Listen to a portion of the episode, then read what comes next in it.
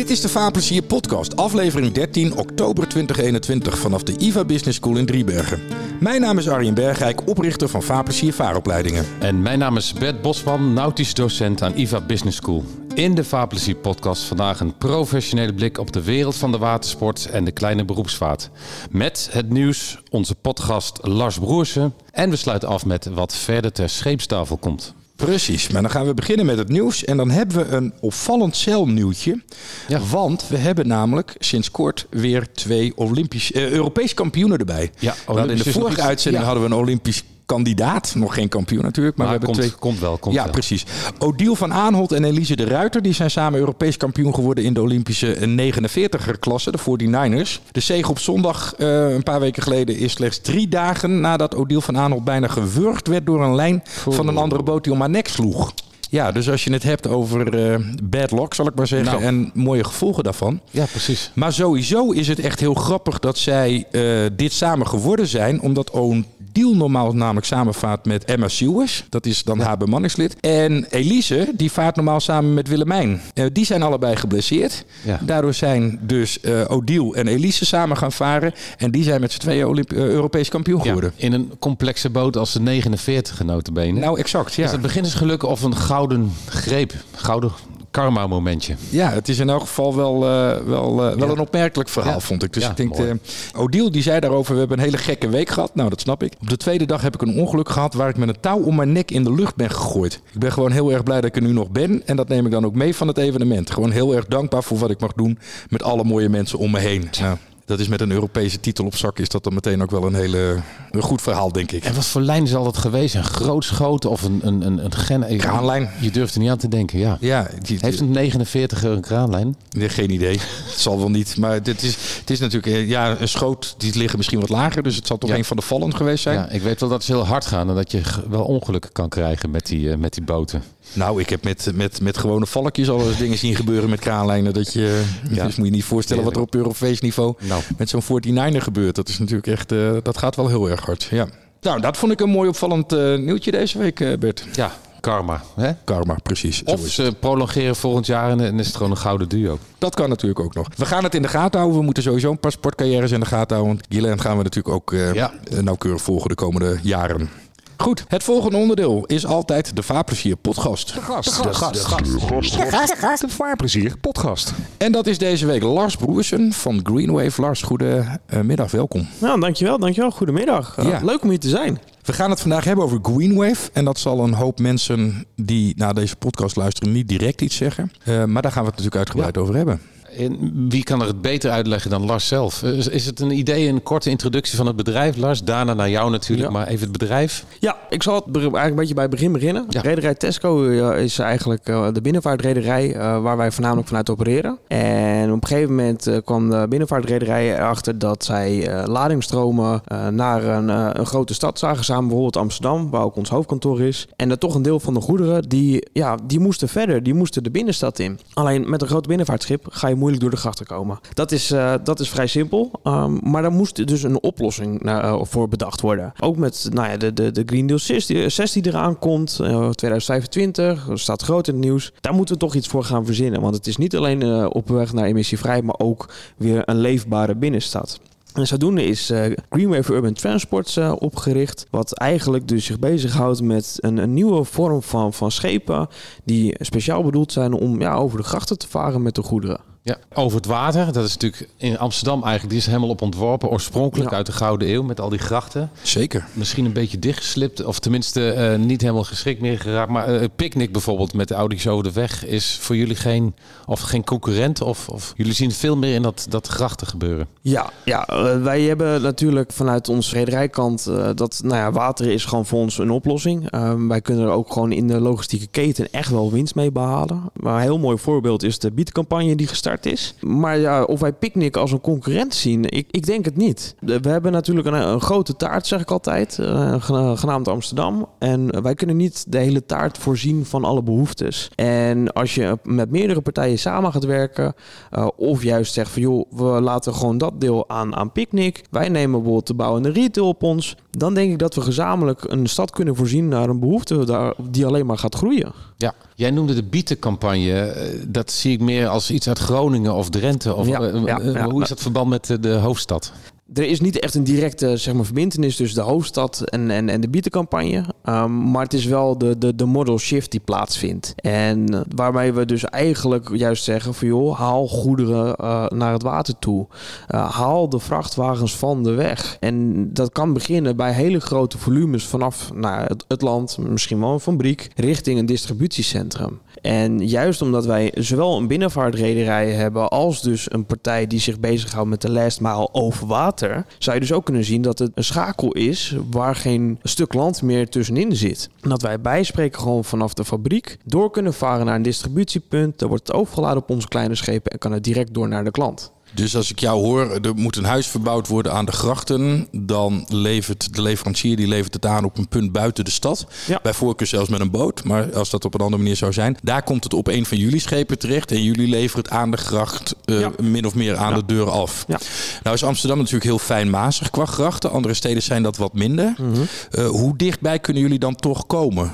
Eigenlijk vrij dichtbij. Um, als we het specifiek over de, de, de afmetingen van, van het scheepje gaan hebben, dan is het gewoon een vij- uh, 1495 bij 4. En heeft maar een diepgang van 40 centimeter. Oké. Dus uh, ja, w- vrij ondiepe grachten zijn voor ons theoretisch geen probleem.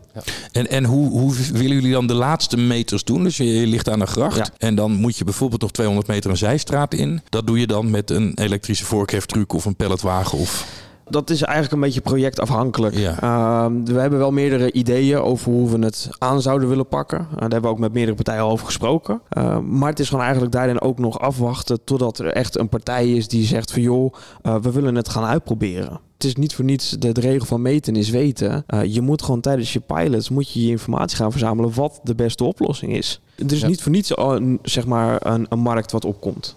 Nee, nee, er is natuurlijk in Utrecht is er een, eh, een verhaal met het lever, mm horecaleveranties hè, die Ja. eh, via de grachten gedaan wordt. Maar dat zijn dus ook de dingen waar jullie aan denken. Dingen die heel goed van de weg zouden kunnen. eh, de grachten op en dan als bezorger min of meer. Ja, nou ja, de, de, bijvoorbeeld horeca is een, een mooi voorbeeld. Ja, wij zien daar zeker kansen in.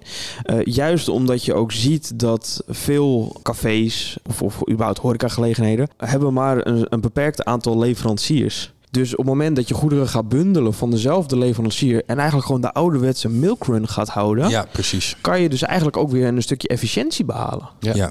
Ja. Even mijn beeld van de Amsterdamse grachten. Eh, het ligt vol met eh, woonarken, doodlevende, half afgezonken flatjes. Alles wat niet, wel en niet drijft. Dan kom je aan met je vracht. eh, kun je wel afmeren. Ja, dat, dat is gewoon voor nu is dat moeilijk uh, te zeggen. Kijk, uh, er, er zal altijd een oplossing zijn. Het is ook daarin een, een, een wisselwerking tussen wat de gemeente nu ervan vindt en wat ze er in de toekomst van gaan Ja. vinden. Um, gaat er plek gemaakt worden voor centrale afleverpunten of niet? Kunnen er centraal op aanmeren? Want ja, de rondvaart moeten we natuurlijk ook gewoon zeg maar uh, in ons achterhoofd houden. Want we gaan samenwerken in feite. We worden de twee beroepsvarende partijen die gewoon gezamenlijk de grachten moeten voorzien van, van zowel goederen als gewoon van, Ja. van uh, personen vervoeren. Ja. Nou goed, je krijgt in ieder geval geen wielklem. Dat, eh, dat. Nee, nee, dat is zeker waar. En de gemeente Amsterdam, hebben die een, eh, eh, een welwillend oor voor jullie? Of is dat een, iets in wording? Um, nou ja, de gemeente heeft sowieso uh, haar ambities uh, uitgesproken over hoe ze Ja. het uh, zouden willen. Daarentegen roep ik wel uh, persoonlijk van hoe is het dan mogelijk dat ons eerst gebouwde casco momenteel in Gent vaart. Uh, en daarin zou je ook kunnen zeggen dat dus de, wij als ondernemende partij uh, daadwerkelijk wel gekeken hebben naar de oplossingen, maar dat dus de partij in Gent uh, dichtbij een, een fysieke pilot was. Ja, terwijl Amsterdam roepen dat ze juist zo groen zijn Oh, en, eh, ja. en, en innovatief minded. Ja, ja. En dan, ja, wa- waar het dan stuk loopt, dat, ja, dat, dat laat ik in het midden. Weet je, dat, dat kan overal aan liggen. Uh, dat- laatst kwam er ook nog een uh, voorbij dat ja, gewoon een gemeente Amsterdam telt duizenden ambtenaren. Nou, nogal ja. Ja, ga, ga dan maar de juiste vinden. Ja, Amsterdam, in, in Amsterdam is de gemeente de grootste werkgever. En er zitten een paar grote bedrijven, dus dan weet je wel hoe laat het is. Ja, Ja. Maar dat is dus, denk jij, mede te wijten aan het feit dat er tussen die ambtenaren ook niet altijd de ene afdeling precies weet wat de andere aan het doen is? Ja ik denk het wel. Als je kijkt dat er zijn meerdere uh, werkgroepen binnen Amsterdam. Uh, nou, bijvoorbeeld uh, een, voorbeeld is daar programma Bruggen en Kades. Die hebben gewoon een werkveld en daar zijn ze heel goed in. En het, het levert ook tegenwoordig resultaat op. Dus dat is helemaal perfect. Alleen, het is soms wel mooi om te zien als bedrijf dat je de ene week krijg je een enquête van partij A. En twee weken later krijg je een andere enquête die wel uh, zeg maar met elkaar wat raakvlakken heeft, maar ook weer niet. Maar je bent dus eigenlijk in feite gewoon dus twee enquêtes aan het invullen. Je bent de tijd voor kwijt. En dat je nou zegt dat er een gezamenlijk resultaat is. Ik denk het nog niet. Nee. En, en wat ging er goed in Gent? Nou ja, voornamelijk omdat de gemeente heeft daar gewoon uh, gezegd van joh, wij staan vanaf het beginpunt staan wij open voor transport over water. Juist omdat ze ermee onbekend waren. En uh, er is ook gewoon een grote speler geweest die daar heeft geroepen van joh, ik wil mijn bouwmaterialen daar uh, over water. Ik zie dat als een kans. Ik zie dat ook als een noodzaak tegenwoordig. dus beste gemeente, hoe kunnen we dit gezamenlijk vanaf het begin starten? Ja. daar zijn ook weinig partijen die daar rond waren. Dus ze moeten echt gewoon vanaf het begin beginnen. Die, uh, die partij zei, we willen vervoer over het water, maar dan ook per se, per definitie groen. Ja, dat, ja. dat, dat speelt gewoon ook. En daarin helpt het natuurlijk wel mee dat de, de modaliteit over de weg um, is al veel verder in de ontwikkeling uh, om groen te kunnen rijden. Uh, dus dus de, de maatstaaf maatschappelijk is gewoon al sneller dat het groener moet zijn. En dat helpt wel mee in dit soort projecten. Nee, dat is helemaal helder. Het is misschien een goed moment om even te verduidelijken dat Lars en ik elkaar kennen. Dat we ja. elkaar eerder ontmoet hebben over uh, het opleiden van de schippers die die boten moeten varen. Dat is natuurlijk vaarplezier de aangewezen partij. Zeker in het kader van, uh, van het nauwprof-vaarbewijs dat we hebben. Maar ik vind jullie idee, en dat hebben wij de vorige keer ook besproken, ik vind het zo ontzettend slim eigenlijk. Want het, het lost volgens mij een paar problemen op. Uh, enerzijds is het op het water aanzienlijk minder druk dan op de weg. Ja. En er wordt wel eens geklaagd over de Amsterdamse grachten. maar dat is echt alleen als het zonnig is op vrijdagmiddag om vijf uur. Voor de rest is het echt prima te doen op de grachten. Ja. Als je een keer ergens drie minuten moet wachten, is het echt veel. Maar ja. dan ook echt veel. Nou, dan moet je ze in de Amsterdamse binnenstad met je auto omkopen om vrijdagmiddag om, uh, om vijf uur. Ja. Uh, het is volledig groen, want je kunt inderdaad een boot bouwen met een elektromotor erin die het kan neerzetten. Uh, en daarmee ontlast je dus de kaders die in Amsterdam ook nogal een hoop te lijden hebben gehad van vrachtauto's. Zeker. Als je nu door Amsterdamse grachten heen vaart, dan kom je wel een paar damwanden tegen, om het even voorzichtig uit te drukken, met alle kaders die, die onder druk staan. Amsterdamwanden. Amsterdam wandelen. Ik vind hem eigenlijk. Uh, hij is eigenlijk Het gewoon zou een prima. nieuwe term moeten worden Het is eigenlijk. gewoon een nieuwe. Hij is, bij deze is hij gewoon geïntroduceerd. Ja. Oh, Kijken of je hem kunt claimen bij het Benelux Merkenbureau. ja. Maar ik, en en het lijkt mij dus, en daarom was ik zo verbaasd toen ik jou sprak daarover, dat de gemeente Amsterdam hier echt uh, meteen voor begon te applaudisseren en vergunningen zou afgeven. En dat blijkt dus heel veel minder het geval te zijn.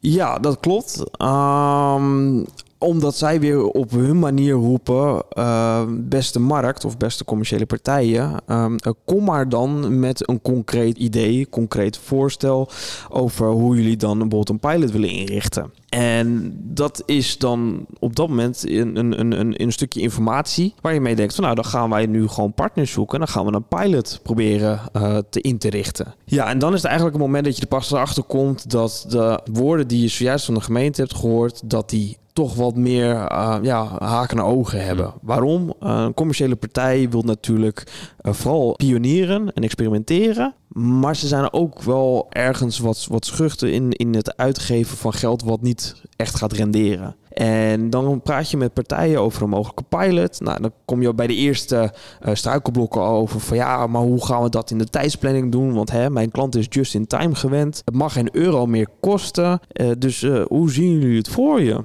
En dan ga je dus weer eigenlijk een beetje terug naar de gemeente. Van, nou, we hebben met partijen gesproken. Ik, we denken dat we iets op kunnen zetten. Maar dit zijn wel de, de, de geluiden die we hebben gehoord. Waaronder dus de, de kosten. Hoe gaan we dat oplossen? Ja, en dan, dan roept de gemeente ook gewoon van ja, ja um, dat weten wij niet. Het is toch aan de markt. Dus eigenlijk worden wij als een soort van bal in een flippenkast worden wij gebruikt. En wij moeten continu de, de, de ene kant op zoeken om volgens weer met de andere kant te praten. En het is gewoon een heel ingewikkeld proces ja. om daardoor iets van de grond te krijgen. Ja. Terwijl het juist de gemeente is die roept dat die auto's de binnenstad uit moeten en jullie eigenlijk met een oplossing komen. Ja. ja. En is, is Amsterdam de enige pijler waar jullie, of tenminste Gent draait het, hè? zijn er experimenten aan de gang, begrijp ik van je? Uh, zijn er meer gemeentes in Nederland die... die ja, de, er zijn eigenlijk hebben. best veel gemeentes die dat hebben. Ja. Dan kan je dus nou ja, denken aan, aan de bekende steden als nou, Amsterdam, Rotterdam, Utrecht. Groningen is er ook een beetje in de picture. Leiden loopt heel erg voorop wat betreft hun mindset. En dat klinkt misschien heel grappig, maar zij zijn heel erg overtuigd van als wij het goede voorbeeld geven, dan zullen mensen ja. volgen. En dan kan je dus denken dat zij bijvoorbeeld roepen van nou, wij willen voortaan dat onze eigen printpapier voor onze kantoren gaan gewoon over het water. Dus dat is wel, wel grappig om dat mee te krijgen. En gebeurt dat dan nu ook al daar in Leiden? Niet dat ik weet. Oké. Okay. Um, maar ze zou, de gemeente zou het heel graag willen. Ja. Alleen daarin is het ook gewoon, het, het, het is gewoon een tandwiel in een hele grote motor. eh, die, Ja. die gewoon traag eh, vooruit gaat. Weet je, er is weinig eh, acceleratie als het op punten aankomt. Ja. Van joh, pak eens door. Nee, het, het heeft gewoon tijd nodig. Een van de tandjes wellicht in het radarwerk van jullie plan is, is de infrastructuur wat betreft laden. Of valt het mee? De laadpunten voor de, voor de elektrische Greenwave boten? Je zou kunnen zeggen van, is dat onze verantwoordelijkheid? Misschien niet. Maar daarentegen zijn wel, wij- wel weer de partij die de informatie moeten gaan verstrekken. Eh, want op het moment dat je een balletje zou leggen bij de gemeente... dan gaan ze uiteindelijk toch weer naar, naar de partijen voor... joh, maar hoe moet dat dan? Ja, we zijn er se- semi-verantwoordelijk voor. Want we zijn wel de, degene die het moeten gaan, de, de partijen moeten gaan informeren. Misschien moeten we ook gewoon zeggen van onze eigen schepen moeten zelfvoorzienend zijn zover dat kan. Maar aan de andere kant moet je misschien ook gewoon terugtrekken en zeggen van joh, luister, wij hebben het stukje techniek eh, op het water hebben voor elkaar. En beste gemeente, als jullie bijvoorbeeld met het white label concept willen werken, jullie hebben ook een verantwoordelijkheid. Dus steek er maar tijd en geld in. Ja. White label, eh Ja, help eh, white label is eigenlijk een term waarbij je gewoon voor iedereen kan gaan rijden. Dus dat je eigenlijk niet meer een specifieke merk voordraagt, maar dat je gewoon ja, roept van alle merken kunnen bij elkaar op één transport. En daarmee gaan we gewoon varen. Dus dan creëer je ook niet eh, posities, zeg maar, dat, dat er concurrentie is om bijvoorbeeld laadplaatsen. Het is dus eigenlijk gewoon een hele neutrale en transparante manier van transport. Ja, dat staat dus tegenover is dat jij eh, een boot zou sparen speciaal voor Heineken of zo. Ja, Eh, precies. ja. En als je white label hebt, dan kan dus en Heineken en eh, alle andere leveranciers, die kunnen allemaal hun pakjes afleveren bij jou. Precies. Wat is dan het verschil tussen wat jullie doen en wat bijvoorbeeld die DHL-boot doet? Is dat alleen het formaat van de dingen die je aflevert? Nou ja, wij staan dus eigenlijk, wa- wij presenteren ons dat wij eigenlijk alles kunnen vervoeren, Ja. mits binnen de afmetingen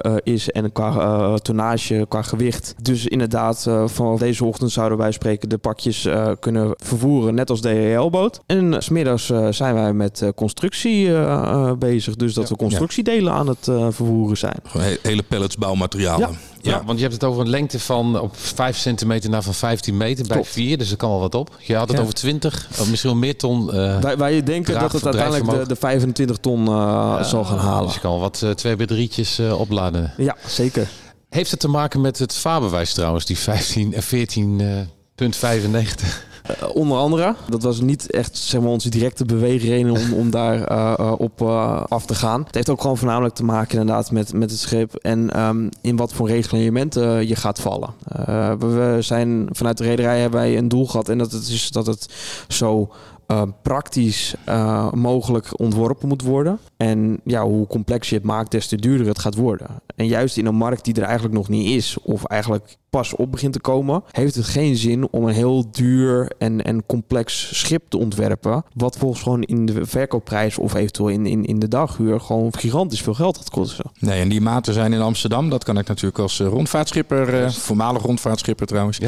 eh, kan ik natuurlijk merken dat 4 meter. Rondvaartboten zijn maximaal 4 meter 20. Dus dan is 4 meter is een maat waarmee je weet Ja. dat je door de brug heen Ja. kan. En 15 meter, dan ben je ietsjes korter dan, dan de gemiddelde rondvaartboot. Maar dan weet je dus ook zeker dat je op een hoop plekken terecht kunt. En 1495, dat is natuurlijk een maat waarin je dan dus formeel überhaupt geen vaarbewijs nodig hebt. eh, als je redeneert vanuit vaarbewijzen. Maar als je goed nadenkt over een vracht van 20 ton. Nou ja, dat, kijk, dat is de reden waarom Lars en ik het gesprek zijn aangegaan. Je moet als werkgever natuurlijk wel zorgen dat je medewerkers ter zake kundig zijn. Je kan natuurlijk niet iemand met 20 ton vracht de gracht insturen zonder dat die heeft leren varen. Hens het nou pro-vaarbewijs. Ja, Eh, ik ben even nieuws- nieuwsgierig naar het bootje zelf. Of bootje, het is een, een lel van 15 meter bijna. Modulair te bouwen. Met wie hebben jullie dit, die boot ontwikkeld? Ja, wij hebben dat gedaan eh, met een werf in, eh in Herenwaarde, Euroship. Daar hadden wij toevallig al gewoon een keer sporadisch hadden we daar contact eh, mee. En we zijn eigenlijk benaderd door de Belgische partij van joh, hey, ehm, eh, we zijn nu bezig met een bepaald traject voor ontwikkeling. Kunnen jullie eventueel mee erin stappen? Want jullie zijn wel degene met know-how en misschien uiteindelijk ook gewoon wel de partij die het scheepje kunnen gaan, echt kunnen gaan ontwerpen en, en ja, het in de vaart gaan brengen. En zodoende zijn we eigenlijk ook eh, gewoon gaan praten met de werf in Herenwaarde. En ehm, daar, daar ga je gewoon op een gegeven moment ideeën bij. Van, joh, hoe, eh, hoe kijk jij ernaar? Nou, bijvoorbeeld eh, de discussie is gekomen van willen we het van staal maken of willen we het van een ander materiaal maken? Ja. En zo zijn we eigenlijk gewoon gegaan voor aluminium. En dat is bijvoorbeeld weer een, een keuze die misschien niet snel gemaakt zal worden. Ehm, En zodoende zijn we eigenlijk gewoon gaan, gaan tekenen. En, en, en zijn we uiteindelijk gewoon gaan kijken: oké, is, is dit het maximale dat we eruit kunnen halen? Uh, om bijvoorbeeld ook het gewoon nog een beetje kostentechnisch gewoon rendabel te houden. Ja, wat is, een, wat is een belangrijke factor geweest om voor aluminium te kiezen? Nou ja, eigenlijk gek genoeg dat de prijs eh, van aluminium lag op dat moment niet uh, veel verder dan, dan staal. Je zou kunnen zeggen dat uh, aluminium, en dan heb ik het ook specifiek over gestraald aluminium, is toch wel onderhoudsvriendelijker. Zeker. de aanslag zal er altijd wel zijn, maar goed, ja, je, hoeft, je hoeft eigenlijk niet te schilderen. Dat is een, een, een pluspunt. Uh, daarentegen, ja, je moet wel met het ontwerp meteen alles hebben staan, want je kan er niet zomaar iets bij lassen. Dus eigenlijk was het ook een beetje de combinatie van, nou ja, uh, als we een stukje gemak voor tijdens de vaart kunnen uh, creëren door voor aluminium te gaan, wat in verhouding niet veel duurder is, dan, ja, dan moeten we dat gewoon gaan doen. En de boot is accu aangedreven, een ja. elektromotor met accu's erbij. Wat voor actieradius, hoeveel, hoeveel uren kunnen jullie operationeel met die boot aan de gang dan met het huidige ontwerp? Wij hebben gewoon de maatstaf genomen van uh, het schip moet gewoon een hele dag kunnen varen. Okay. Um, wij hebben daardoor ook gekozen bewust voor loodzuuraccu in plaats van een lithium-ion. Uh, want je kan gewoon een loodzuuraccu kan je gewoon bijladen. Of althans, je kan hem gewoon aan het einde van de dag kan je hem aan de stekker gooien. En dan um, ja, de volgende werkdag is die weer gereed. Uh, en en dat is dat, dat stukje uh, ja, praktisch nadenken, wat eigenlijk een, een, terugkerend onderwerp is, is we hebben gewoon heel erg simpel nagedacht. Wat hebben we nodig om een dag lang uh, ja. succesvol te kunnen zijn in de grachten? En zo zijn we gekomen bij een, een accupakket van uit mijn hoofd 1550 ampère. En uh, ja, dat staat dus gelijk aan een volledige werkdag. En de motorisering? Motorisering is een, uh, eigenlijk gewoon een niks meer dan een heel klein, ja, ik noem het altijd een mini wasmachine van uh, ja, 20 kilowatt. Diameter, nou, het is echt een, het is een klein dingetje van, van 40 centimeter, 40 centimeter. En uh, daarmee halen wij een kruissnelheid van 8, 9 kilometer per uur. Ja, en sturen is, uh, heb je ook een boegschroef bijvoorbeeld voor het manoeuvreren? Ja, ja, we hebben bewust gekozen voor een boeg- en hekschroef. Zou je denken van, is dat niet een beetje een overkill voor iemand die, uh, ja, zeg maar wel de kwaliteit heeft om mee te varen? Maar juist in, in de grachten ja. is het misschien wel handig dat je gewoon 360 graden kan draaien zonder dat je daar uh, lengtes voor gebruikt. Nou, zeker als je in wat hoekjes terecht moet komen, dan ja. kan ik me daar wel wat bij voorstellen. En je hebt capaciteit genoeg aan boord. Dus dat ja, ja. ja. Het enige dat je op moet letten is inderdaad uh, degene die er ook varen, de pleziervaart en de rondvaart. Ja. Ja, daar moet je goed rekening mee houden. Ja. Nee, dat is absoluut waar. Nee, ja, de, de, nogmaals, het is een vreselijk goed idee. Want er wordt op dit moment veel door wateraannemers gewerkt in Amsterdamse gracht om al die ja. damwanden te doen. Ja. ja, die hebben ook de gemeentelijke verplichting gekregen om niet alleen het materiaal, maar zelfs het personeel over het water aan te voeren. Hebben wij ook al in, in, in tenders meegemaakt. Ja, uh, voor is, opdrachten van de gemeente? Nou, niet specifiek voor de gemeente, gewoon voor aannemers. Okay. Uh, wij hebben al wel met meerdere bouwprojecten hebben meegedacht en meegerekend. Okay. Uh, en uh, daarin werd op een gegeven moment ook wel gevraagd... Veel, en wat nou als we gewoon personenvervoer uh, over water gaan doen?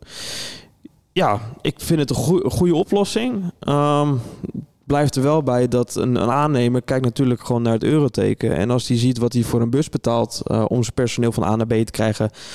Of misschien gewoon de ouderwetse vergoeding voor het openbaar vervoer. En hij ziet volgens de prijs wat de rondvaartboot kost om ja, daarmee zeg maar, zijn personeel te voeren. Dan schrikt hij wel even.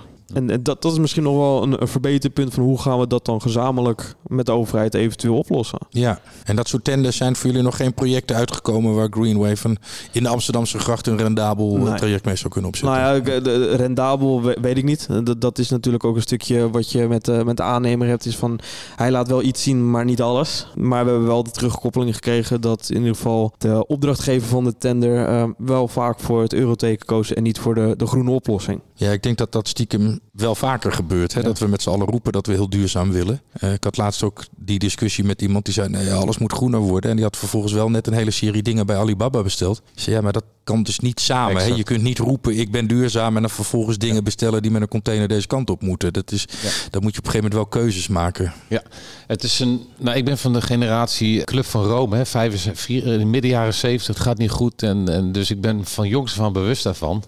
En nu wordt het echt toch nog steeds langzaam eigenlijk. Ja. Hoewel Tata Steel van uh, steenkool ja. eventueel via aardgas naar waterstof. Ja. Er gebeuren toch heel veel dingen. Ik, ik kocht een, um, een, een surfpak voor mijn zoon.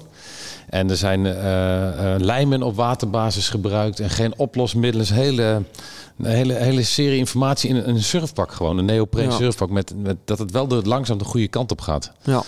Nou, dit soort dingen natuurlijk als voorbeeld ook. Ja, maar het, het blijft dus wel ook een, een, een, een kostenplaatje verhaal, zoals je natuurlijk ook zegt. Want als Ja. Picnic het met autootjes doet, ook al zijn het elektrische autootjes en niet met boten, wat eigenlijk dus nog duurzamer zou zijn en minder overlast zou veroorzaken enzovoort, is nog steeds dus een kostenplaatje.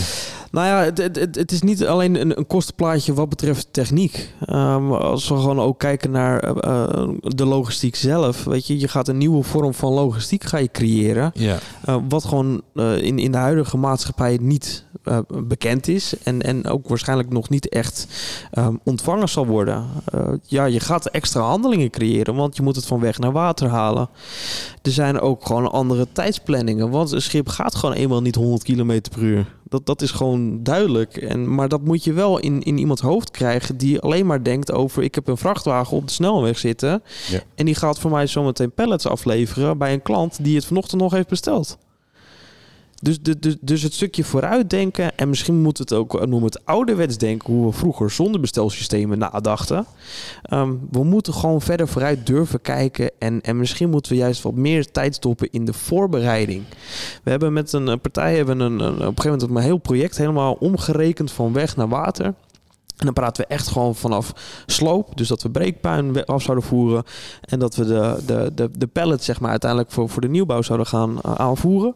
En hij zegt ook van ja, weet je, de, de, de cijfers liegen er niet om. Weet je, het kan veel beter. Maar we gaan het gewoon niet waarmaken, zeg maar, op deze manier. Omdat het gewoon allemaal nog te vers is. Ik, er zijn gewoon te veel mensen die eh, ja, eh, een nieuwe manier moeten aanleren. En dan zal je net zien, dan is het ook uiteindelijk weer gesneuveld... omdat er een andere partij goedkoper was in de tender. Nou ja, je hebt het over die vrachtwagen die met eh, 90 plus eh, van, van de ene stad naar de andere stad dendert. Maar als de wetgeving zich om die vrachtwagen heen eh, omsluit, zeg maar, in de Mhm. zin van die mag helemaal die stad niet in, die moet ook ergens op een overslagpunt Ja. aan de gang op, op picknickachtige constructies, picknickautootjes of per bakfietsen, ik noem maar een zijstraat, dan, dan wordt het al heel wat minder vlot allemaal, ook over de weg. Dat ben ik zeker met je eens. Alleen, dat, en het zijn gewoon echt de keiharde woorden van, van partijen waar we mee gesproken hebben. Die roepen gewoon letterlijk, zolang het niet gebeurt, waarom zouden we het dan wel doen? Eigenlijk zie je dit namelijk op de weg ook een beetje. Hè? Ik woon in een straat waar de hele dag door bestelbusjes doorheen Ja. rijden om pakjes af te leveren. Het zou natuurlijk ontzettend veel milieuvriendelijker zijn als die pakjes van al die partijen op één punt kwamen. En dan het ene busje de ene route, het andere busje de andere route. In plaats van dat ze alle twee of alle drie of alle vier. Hè, er zijn tegenwoordig wat van die pakketbezorgers. Ja. Dat, die, dat die allemaal alle routes rijden. En je zou dat dus op de boot, zou je dat dus kunnen combineren door ze allemaal te laten aanleveren. En dan ga je het vanaf de boot ga je het uitleveren. Maar dat, dat, dat is dus een van de concepten waar wij over na hebben gedacht, of eigenlijk nog steeds mee bezig zijn, is dat je verder kijkt dan het stukje varen met een boot. Eh, tuurlijk, je, je wilt graag dat zo'n boot vaart, want dan levert hij geld op. Ja. Maar op het moment dat je het zo kan inrichten dat het direct overschakelt naar een drijvende hub, zou je dus ook kunnen zeggen dat je dus een dag lang alle eh, bakfietscouriers kan voorzien van goederen. Ja, nou, en dat- dat is, zou een hele mooie oplossing kunnen zijn. Bijvoorbeeld een DHL-boot. Ja, je gaat minder goederen meenemen dan de DHL-boot zelf. Dat ben ik met je eens. Alleen de functie, hoe je het dan inricht, is misschien wel inderdaad gewoon vriendelijker eh, voor de stad zelf. Je hebt niet meer een grote rondvaartboot eh, rondvaren die ook op zijn manier plekken neemt. En je hebt gewoon uiteindelijk dat je meer bakfietsen hebt rondfietsen dan dat je allemaal bestelbusjes hebt. Maar deze oplossing trekt ontzettend veel busjes van de Amsterdamse grachten af. Hè? Als je dat zou doen, gewoon al die partijen samen naar één boot toe en dan met, met, met fietskarren verder. Ja. Want ja, ik kom veel op de Amsterdamse grachten nog steeds, ook al vaar ik niet meer zelf. We doen natuurlijk de opleiding nog wel. Eh, daar ook eh, de rondvaartschippersopleiding. Het is alleen maar busjes op die grachten die goederen aan het bezorgen zijn bij het, het, mensen. toevallig het mooie was dat wij hadden op een gegeven moment hadden wij met een, een, een clubje uh, ambtenaren hadden wij een gesprek inderdaad over nou ja, de, de aslaszones die in verschillende steden worden geïntroduceerd. Dat ze echt roepen van nou, uh, we hebben succes behaald, want hè, we hebben de grote zware vrachtwagen hebben wij van de weg afgehaald. En toen was er iemand die, die zei ook gewoon, ik ben blij dat je, dat je het succes viert. Maar ik wil je toch even meegeven dat voor die ene vrachtwagen die jij zojuist van de weg hebt afgehaald, zijn nu tien extra kleine wagentjes in dezelfde hmm. binnenstad gaan rijden. Dus ja. waarin heb je succes behaald? In het uh, beperken van de grote vrachtwagens? Of heb je succes gehad door de, le de leefbaarheid te vergroten of niet? Ja, ik ben dat, uh, ik ben dat met je eens. Hey, ik merk uit jouw verhaal, er zijn eigenlijk zeg maar, twee punten. Je bent op zoek naar een, naar een klant die zegt van ik wil hiermee gaan experimenteren. Ik wil kijken of deze nieuwe bezorgmethode of dat werkt. En tegelijkertijd heb je te maken met een overheid die zegt ik wil eerst plannen zien voordat we de goedkeuring aan gaan verlenen. En de een gaat dus nu een beetje op de ander wachten. Zitten wachten inderdaad. Ja, wat, wat heb jij nodig? Wat hebben jullie als Greenwave nodig om, om deze padstelling te doorbreken?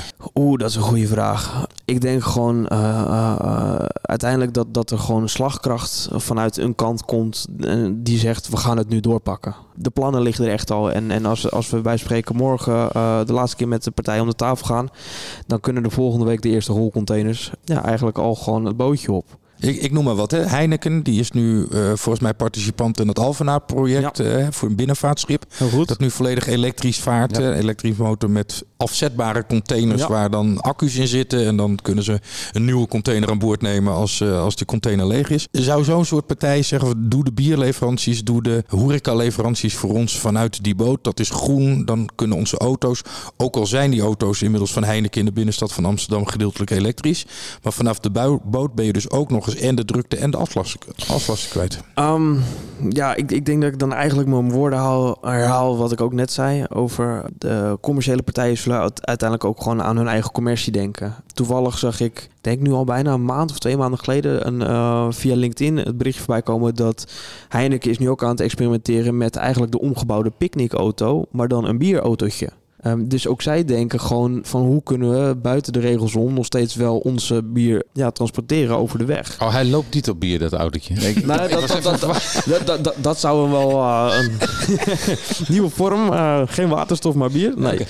Maar eigenlijk kom je dus dan weer bij dezelfde conclusie. Zolang de gemeente niet harder hierin gaat zijn, dat ze het nog verder beperken of dat ze nog strenger worden in de regels die ze momenteel hebben, dan ga je pas ook echt de, de commerciële partijen weer bewegen. Dus, dus ja, de, de welwillendheid en misschien het eerste stapje zit bij de commerciële partij.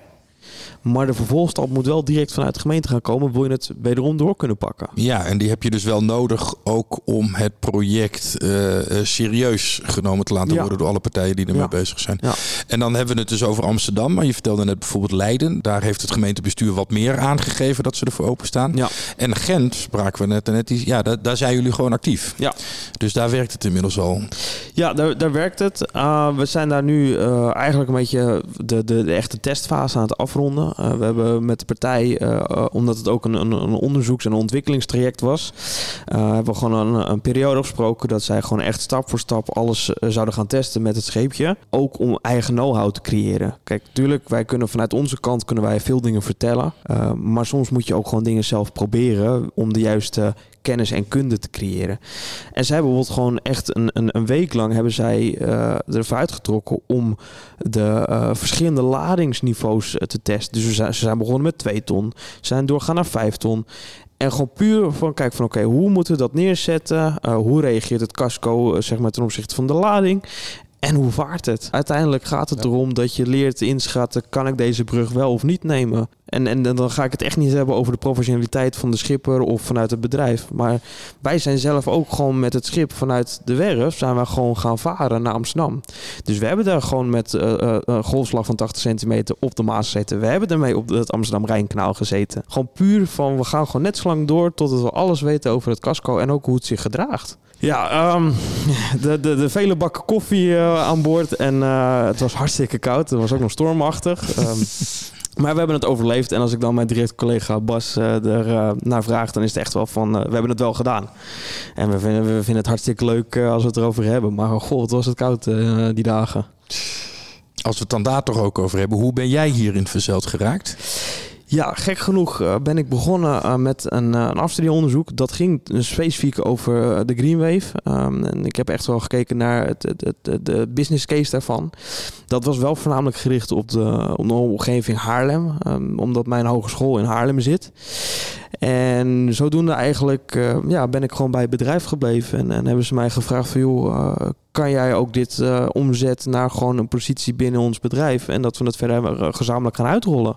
Ja, het bedrijf hebben we het dan over Tesco, het ja. bedrijf van Marilou en ja. haar ouders. Uh, jullie hebben een aantal binnenvaartschepen. Klopt, veel? Zes. Zes, Zes binnenvaartschepen. van 80 meter, 80, 85 meter. Ja, precies. Dus dat betekent dat de nautische kennis bij jullie volledig aanwezig ja. is en dat jullie nu aan doordenken zijn over ja, wat dan de Last Mile Hotel. Hoe, hoe krijgen we het van de rand van de stad in het centrum van de Ja. stad? Tesco 7, 8, 9 zie ik staan. Zijn dat conventionele binnenvaartschepen? Ja. Ja. Ja. Oké. Hey, en jouw eigen achtergrond, want je bent geen watersporter.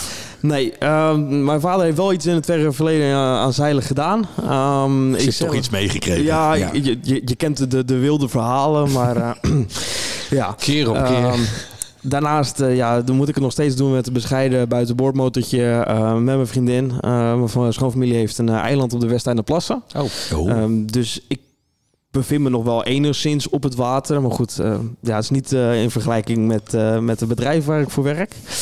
En ja, voor de rest ben ik eigenlijk gewoon heel veel op het land te vinden. Omdat ik eh, eigenlijk best wel intensief sport.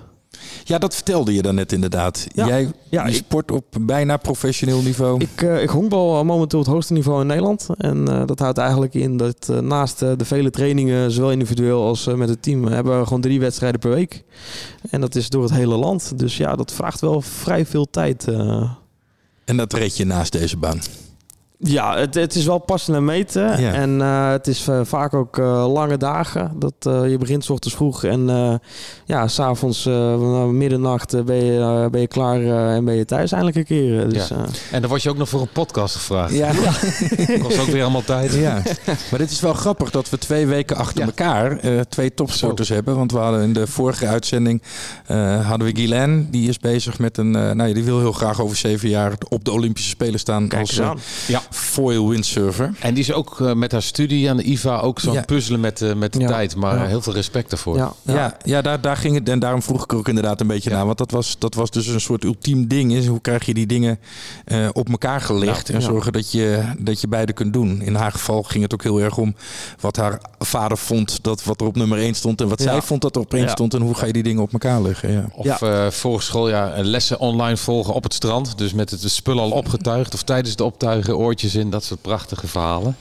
Ja. Maar zo ben jij ook aan het puzzelen met, eh met Ja, de tijd. de- de- eigenlijk, eh, nou, ik honkbal al bijna 20, 21 jaar. Dus ik weet niet beter. Dat is misschien wel mijn voordeel. Maar mijn, mijn echte grote les eigenlijk tijdens mijn eh, studeerperiode is gewoon inderdaad tijdsplanning. En, en dat helpt natuurlijk wel in de logistiek. Weet je, van hoe scherper je daarin bent, des te makkelijker het je afgaat. Maar ja, je moet gewoon, eh, eh, gewoon echt kijken waar haal je de minuten vandaan. Hoe kun je dingen combineren. Nou, ik vond eigenlijk het mooiste voorbeeld inderdaad. Gewoon met, met, je, met je laptop of je telefoon op het strand. eh, nog even de laatste les volgen. En ondertussen je training voorbereiden. Ja, dat, dat zijn voor mij wel de ultieme combinaties. Dat ik denk Van, weet je, dan heb je wat optimale uit je planning gehaald. Ja, ja, dan sta je wel aan in je hoofd. ja, Zeg maar. ja. Ik heb nog even een vraag terug naar het elektrische distributiesysteem over het water. Is, hoe is dat mondiaal? Heb je daar ook naar gekeken? Of zijn wij als Hollanders slash Belgen daar voor, voortrekkers in? Eerlijk gezegd, eh, ik heb nog niet echt een buitenlandse initiatief gezien. Kijk, we hebben in, in Nederland eh, nu een aantal Nederlandse initiatieven die eh, eigenlijk best wel al vrij ver zijn in het stadium waar ze nu verkeren. Maar nee, ik heb nog niet echt een, een buitenlandse initiatief gezien wat vergelijkbaar is. Nee, goed. Ik denk dat we even naar het volgende onderdeel toe gaan. We gaan zo in wat verder ter scheepsgravel. Komt nog even een andere vraag aan je stellen hierover. Eh, maar eerst het vaarplezier veiligheidsfeitje van deze week. Ook deze week weer van Nathalie van Basten Batenburg, instructrice bij Vaarplezier. Als er op een vaarweg geen snelheidsbeperking staat aangegeven door een wit bord met een rode rand en een getal erin, dan is de maximumsnelheid 20 km per uur. Alleen in speciaal aangewezen gebieden mag je harder dan 20 km per uur varen. Ja, dat is dan wel gemotoriseerd overigens. Want Ja. als jij kunt eh, foilen op je windsurfplank en je gaat sneller dan 20 km per uur, dan eh, mag dat wel. Want die snelheidsrestricties zijn altijd alleen eh, gemotoriseerd. Ja, daar hoor ik altijd, daar hoor ik nooit gemopper over, eerlijk gezegd. Nee, het gebeurt ook niet zo heel veel. Nee. Je moet wel echt niveau Guilaine op een, op een foil zijn, wil je boven Ja. de 20 km per uur uitkomen. Ja, ik ben aan het speedsurfen geslagen, zoals je weet. Ik sta op 68,07 kilometer per uur. Niet knopen, helaas. dus ik zit tegen die 70 kilometer per uur grens aan te hikken. Maar geen, eh, ik heb er geen vaarbewijs voor nodig. Maar is dat eh, binnenwater of is dat de zee? Nee, dat is hoe, hoe, hoe binnenwater, hoe beter. Hoe binnen... Hoe meer binnenwater? Geen- Je wil echt vlak water. Een tapijtje wil je. Oké. Ja, waar, heb je deze snelheid gehaald dan? Dit was Oostvoornse meer. Ja. Vlak achter een dam. En daar weer dammetjes achter. En heb je golfjes van een paar centimeter. En daar moet het gebeuren. Ja. In een soort ruime windse do- kamikaze actie. Nice. Nee, ja, ik moet er nog echt aan wennen. Maar Ja. Goed, helemaal goed. We gaan naar het laatste onderdeel van vandaag, Bert. Ja. Wat verder ter scheepstafel komt. Juist. Nee, we hebben nog steeds natuurlijk van twee afleveringen geleden. En dat ik beloof jullie luisteraars dat we het gaan uitwerken. Door drukte en vakantie kwam het er nog even niet van. Maar we hebben wat reacties gekregen op uh, aflevering 11. Waarin we conclusies getrokken hebben. En de vorige keer had ik al gezegd dat met name de conclusie. Als je ouder geen watersporter zijn, word jij ook geen watersporter. Uh, dat die wat reacties heeft opgeleverd. Ja. Maar dat gaan we nog even echt uitwerken. En daar komen we dan uh, binnenkort nog wel even echt op terug. Ik heb nog wel een vraagje aan jou, Lars. Jij bent nu actief voor een transportbedrijf op het water. Jullie hebben een aantal grote binnenvaartschepen. Jullie zijn met Greenwave mooi aan de weg gaan timmeren. Als jij zelf op het water bent, bijvoorbeeld op het eilandje van je schoonouders op de Westeinderplassen. Wat is er dan mooi aan voor jou aan op het water zijn? Ik denk gek genoeg de rust. De rust en kalmte die je hebt. Nou ja, Westeinderplassen dat ligt in verhouding heel dicht bij Schiphol. Ja. Uh, maar je merkt er bijna niks van. En, en als ik dan bij spreken een hele week uh, nou ja, op de drukke A10 heb gezeten, wat natuurlijk een redelijk knooppunt is rondom Amsterdam. En je, je kan uh, bij spreken vrijdagmiddag nog even het bootje instappen en je vaart naar het eiland. En, en je, nou ja, je pakt gewoon je biertje erbij. En je, je gaat gewoon luisteren van wat hoor je allemaal. En het is zo stil en daar kan ik zo rustig van worden. Dat, dat is echt hetgeen wat ik zeg van ja, ja weet je, dat, dat triggert mij gewoon continu weer om op, op het water te zijn. Het is loskomen van de dagelijkse sleur om, Ja. om rust te krijgen. Ja, zeker. Cool. Dus op die manier gaan we jou nog wel als watersporter op het water blijven zien ook. Ja, Absoluut, absoluut. Dat is zeker mijn doel. ja hartstikke goed. En dan per se elektrisch of... Dat maakt het natuurlijk wel stiller. En, en wie, wie weet, voor hetzelfde geld eh, gaat het qua prestatie gaat het de brandstofmotor inhalen. Dus een beetje, beetje snelheid, een beetje sport, eh, sportief, uh, waarom niet? Ja, precies. Nou, qua koppel sowieso, hè? Ja, Ja, dat is natuurlijk enorm inderdaad. Dat is ook het grote probleem met de vertaling van het kobbel naar de schroef toe. Daar zitten echt uh, de grote uitdagingen, zeg maar. Ja. ja. Cool. Hey Lars, ontzettend dank dat je vandaag aanwezig was bij ons. Uh, we hebben een goed beeld gekregen van uh, Greenwave. Ja, zoals ik het al verteld heb, en niet alleen omdat wij met elkaar in gesprek zijn geraakt over het Nou bewijs, want dat is natuurlijk super geschikt voor, uh, voor bedrijven zoals jullie. Maar met name ook omdat ik het hele idee achter proberen dingen van de weg te krijgen en het water op te doen in steden waar dat kan. Amsterdam, ja. Utrecht, ja. Leiden, Haarlem, Groningen. en dat je dan het allerlaatste stukje nog met een bakfiets doet, bij wijze van spreken. Omdat ik denk dat dat aan alle kanten echt meehelpt aan de oplossing die we allemaal zien. Niet alleen op het groene gebied, want het is een elektrische boot en dus enorm ja. besparend op hè, alle, alle, alle duurzaamheidsaspecten. Maar juist ook op het gebied van drukte in binnensteden. Je trekt gewoon een hoop verkeer van, ja, zeker, van, uh, van, de, van de kaders het, af. Het is een e eeuwenoude techniek die nu weer gewoon hergebruikt gaat worden. Ja. Daar waren die grachten uh, oorspronkelijk voor bedoeld. Precies. Nou, zeker. Ja, daar zijn ze absoluut voor gebouwd. Ja. En dan hoorde ik, dat schiet minuten binnen de Markenwaard. Als die dan dicht wordt gegooid, gaat het dan zo doen dat je daarop op anticipeert van tevoren. Dat je al die, dat het, dat het hele nieuwe land, of is het nou vloek in de kerk? Ja, ik zeilde graag. Marken wat hebben we al liggen. Maar dat je dat, je dat lardeert met vaarwegen en, en zo bereikbaar maakt. Zorg dat je er kunt komen over het, over het water. Ja, ja nee, ja, volkomen terug. Bijvoorbeeld uh, 100 eilandjes. Ja. Lars, ik wens jullie alle succes met Greenwave. Um, we gaan je op de hoogte houden. Misschien naar aanleiding van de podcast komt er wel een bedrijf zich melden dat zegt... hey, is eigenlijk een goed idee. Ik wil mijn spullen bezorgd hebben in Amsterdam... door middel van de boten van Greenwave. Dat zou heel tof zijn. Ja, precies. Dan sturen, sturen ze meteen naar je door. Goed. We gaan richting het einde, Bert. Ja, zeker. Nog één verhuizing ja. bijvoorbeeld binnen de stad. Van de ene grachtpand naar de andere. Nou, hoe ja. mooi wil, wil je het nou hebben via... Waarom niet? Ja. Een schuit die alles in één keer kan meenemen. Ja. Nou, dat zou echt een uitkomst zijn. Want ik heb echt wel eens met de auto ook gewoon oh. achter zo'n verhuiswagen op de grachten stilgestaan. Oh. Daar word je niet vrolijk nee. van. Goed. Tot zover deze aflevering van de Vaarplezier podcast. U kunt de voorgaande afleveringen terugvinden in uw eigen podcast-app of op vaarplezier.nl slash podcast. Ja, en vergeet je niet te abonneren op, de Vaarplezier podcast in je podcastplayer. De Vaarplezier podcast is een initiatief van Vaarplezier Vaaropleidingen met medewerking van IVA Business School. Voor nu hartelijk dank. Zijn naam is Bert Bosman. En zijn naam is Arjen Bergijk. Tot de volgende Vaarplezier podcast.